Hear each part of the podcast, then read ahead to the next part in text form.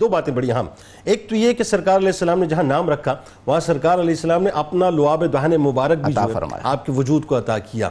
اور وہی بات ہے میں تو اس کو اس طرح سے عشق کی نگاہ سے دیکھتا ہوں کہ یہ یہ لعاب دہن مبارک سے وجود کا سیچا جانا دراصل کربلا کے میدان کے لیے ہی تھا۔ اور پھر ایک اور بات ڈاکٹر صاحب آپ کی طرف آتے ہیں۔ جو نام رکھنے کی بات ہے میں بھی سوچ رہا تھا انہی کی بات سے میرے ذہن میں خیال آیا۔ ہمارے یہاں یہ سوچ بنی ہوئی ہے کہ جب بچہ پیدا ہوتا ہے تو ددیال کا حق ہوتا ہے نام رکھنا۔ نارملی ہوتا یہ ہے کہ یا تو والدین رکھتے ہیں، دادا دادی رکھتے ہیں۔ لیکن سرکار علیہ السلام کے طریق نے بتایا کہ نہیں، یہاں تو نانا کا حق جو ہے وہ زیادہ ہے اور اسی انداز سے جو ہے پھر نام رکھا جاتا ہے۔ اچھا اب اس میں جو ایک خاص طور پہ بات ہے، چونکہ بات آپ کے نام گرامی کی آئی آپ کے القابات ہمیں کثیر ملتے ہیں. یعنی میں اگر غلط نہیں ہوں مجھے کریکٹ کیجیے گا کہ جتنے القابات میں آپ کے پڑھتا ہوں کسی اور خاتون کے اتنے القابات ہمیں نظر نہیں آتے. یا سیدہ کائنات کے نظر آتے ہیں یا آپ کے نظر آتے ہیں. تو ذرا بتائیے کہ یہ جو القابات ہیں بڑے حسین سے القابات ہیں. ذرا اس پہ تھوڑی سی گفتگو کریں بسم اللہ الرحمن الرحیم.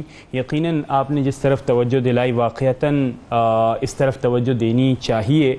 اور مجھے یوں محسوس ہوتا ہے کہ عرب کے اس رواج کے اندر کہ جہاں پر عورتوں کی پیدائش بچیوں کی پیدائش پر ان کو زندہ درگور کر دینا جی۔ اس میں شرم محسوس کرنا۔ حضور اکرم صلی اللہ تعالیٰ علیہ وسلم کا اس بات پر اہتمام فرمانا کہ نام بھی آپ عطا فرمائیں گے۔ اور خاندان کا انتظار فرمانا کہ حضور اکرم صلی اللہ تعالیٰ علیہ وسلم نام رکھیں گے۔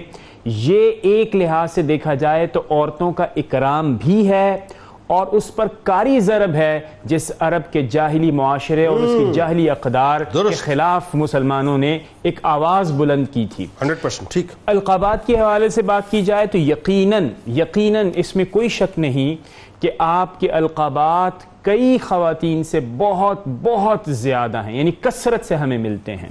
القابات ایک طرف تو اس بات کا اظہار ہے کہ حضور اکرم صلی اللہ تعالیٰ علیہ وسلم سے نسبت رکھنے والی آپ جو شہزادی ہیں آپ کے کمالات آپ کے فضائل واقعتاً اس بات کے مستحق تھے کہ آپ کی شخصیت اجاگر ہوتی ہے ان القابات سے لیکن اس کے ساتھ ساتھ ایک بات اور بھی اور وہ یہ وہ کیا وہ یہ کہ لوگ اس بات کے معترف بھی ہوئے ہاں۔ کہ واقعتاً یہ صفات یہ خسائل یہ خوبیاں آپ کی شخصیت کا حصہ بھی ہیں۔ اب آپ فرض کریں کہ اگر دیکھیں کہ کتنے القابات ہیں تو ان کی کثرت کو اگر آپ نے اندازہ کرنا ہے تو وہ یوں دیکھیے گا کہ ایک طرف آپ کا لقب ہے عارفہ ہونا عالمہ ہونا فاضلہ ہونا عابدہ ہونا امینہ نائبت الزہرہ نائبت الحسین شریکت الحسین۔ بلیغہ و فصیحہ عقیلت النساء عقیلت بنی ہاشم رادیت بالقدر والقضاء صدیقہ صغرى الغرض یہ کہ قطار ہے القابات شریکت کی. شریکت الشہداء، آپ کو کہا۔ جاتا ہے اب اب اس ان چیزوں سے آپ کو اندازہ ہونا چاہیے کہ آپ کی شخصیت کتنی نکھری ہوئی تھی اور پھر لوگوں کی عقیدت اور محبت کہ آپ کو مختلف چہروں کے اندر لوگ پسند فرماتے اچھا ذرا تھوڑا سا اس کو ذرا تشریح بھی جی کیجیے جی ان ان میں سے چند کی چند کی میں کوشش کرتا بڑا اس پہ ہوں جی۔ بالکل۔ یعنی مجھے جو سب سے زیادہ اپیلنگ بات لگتی ہے اور جس کانٹیکس میں ہم نے اپنی بات کا آغاز بھی کیا عقیلت بنی ہاشم۔ اب آپ غور کیجیے بنی ہاشم ممتاز ہے اپنی صفات اپنی اقدار کے اعتبار سے پورے عرب کے اندر۔ درست۔ اور اس پورے عرب کے اندر بنی ہاشم کی ایک انفرادیت ہے اس کی سردار کون ہے سیدہ یعنی اس کو اور اگر واضح کریں تو پورے عرب میں قریش اور قریش میں بنو ہاشم۔ بنو ہاشم۔ اور اس کی عقیلت النساء کون ہیں؟ ان کی عقیلت بنی ہاشم کون ہیں؟ وہ ہیں حضرت زینب رضی اللہ تعالی عنہ۔ اب آپ ایک اور چیز غور کیجیے۔ آپ خاتون ہیں خاتون عرب ہیں۔ کا عرب کا معاشرہ ہے اور سرداری کس کو مل رہی ہے۔ حضرت زینب رضی اللہ تعالی عنہ اس کے بعد پھر جو دوسری آپ کی خاص بات میں محسوس ہوئی وہ ہے بلیغہ و فصیحہ۔ عربوں کے اندر مردوں کی طرف اس کی نسبت جوڑی جاتی تھی عام۔ طور سے لیکن آپ کی پیدائش جس گھرانے میں ہوئی۔ تربیت جہاں پر ہوئی لعاب دہن حضور اکرم صلی اللہ تعالی علیہ وسلم کا آپ کے جسم اتھر سے یعنی مس ہوتا ہے ہاں۔ نتیجہ کیا نکلتا ہے کہ زبان میں روانی ہوتی ہے اور مردوں کے برابر اور ان جیسی روانی ہوتی ہے کہ آپ فصیح اللسان کہلاتی ہیں۔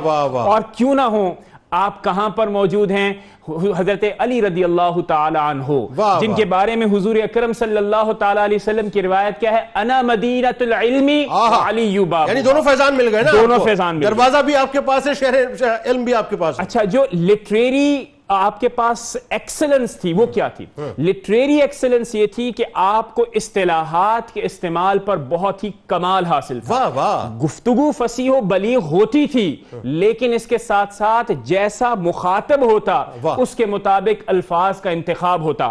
اگر دربار ہوتا تو اس کے مطابق۔ کلام فرماتی۔ اگر عام انسان ہوتا۔ تو اس کی سطح پر اترتی اور تاریخ اس بات پر شاہد ہے کہ جو خطبہ آپ نے شام میں یزید کے دربار میں دیا اس خطبے نے ہر طرف سناٹا چھا دیا جہاں پر مردوں کی حکمرانی ہوتی ہاں یعنی ظلم اور جبر کے ایوانوں میں ہلچل مچا دی۔ اور آپ دیکھیں کمال یہ جو آپ القابات کی بات کر رہے ہیں اتنے بڑے بڑے القاب یعنی فصیح و بلیغہ کا یا عقیلہ بنی ہاشم یہ القابات کو اپنی طرف شفٹ کرنا یہ اٹ سیلف ایک بہت بڑا کام تھا۔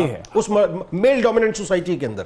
اور پھر آپ یہ دیکھیے یہ کمال ہے شخصیت کا اور پھر تربیت۔ آپ دیکھیے سیدہ کائنات آپ کی والدہ ہیں۔ چاہے جائے کہ آپ کو وقت کم ملا لیکن پھر آپ نے انہی کی جانشینی القابات کی صورت میں حاصل کی۔ اور آخر میں میں صرف یہ کہوں گا کہ آپ کا ایک لقب یہ ہے عالمہ۔ عالمہ کا مطلب ہے عالمہ بھی آپ ایسی جیسے کہ غیر متعلمہ ہیں۔ اور پھر آپ درس و تدریس کے اندر کے فرائض بھی آپ نے انجام دیے خود مدینہ المنورہ کے اندر بھی اور پھر کوفہ کے اندر۔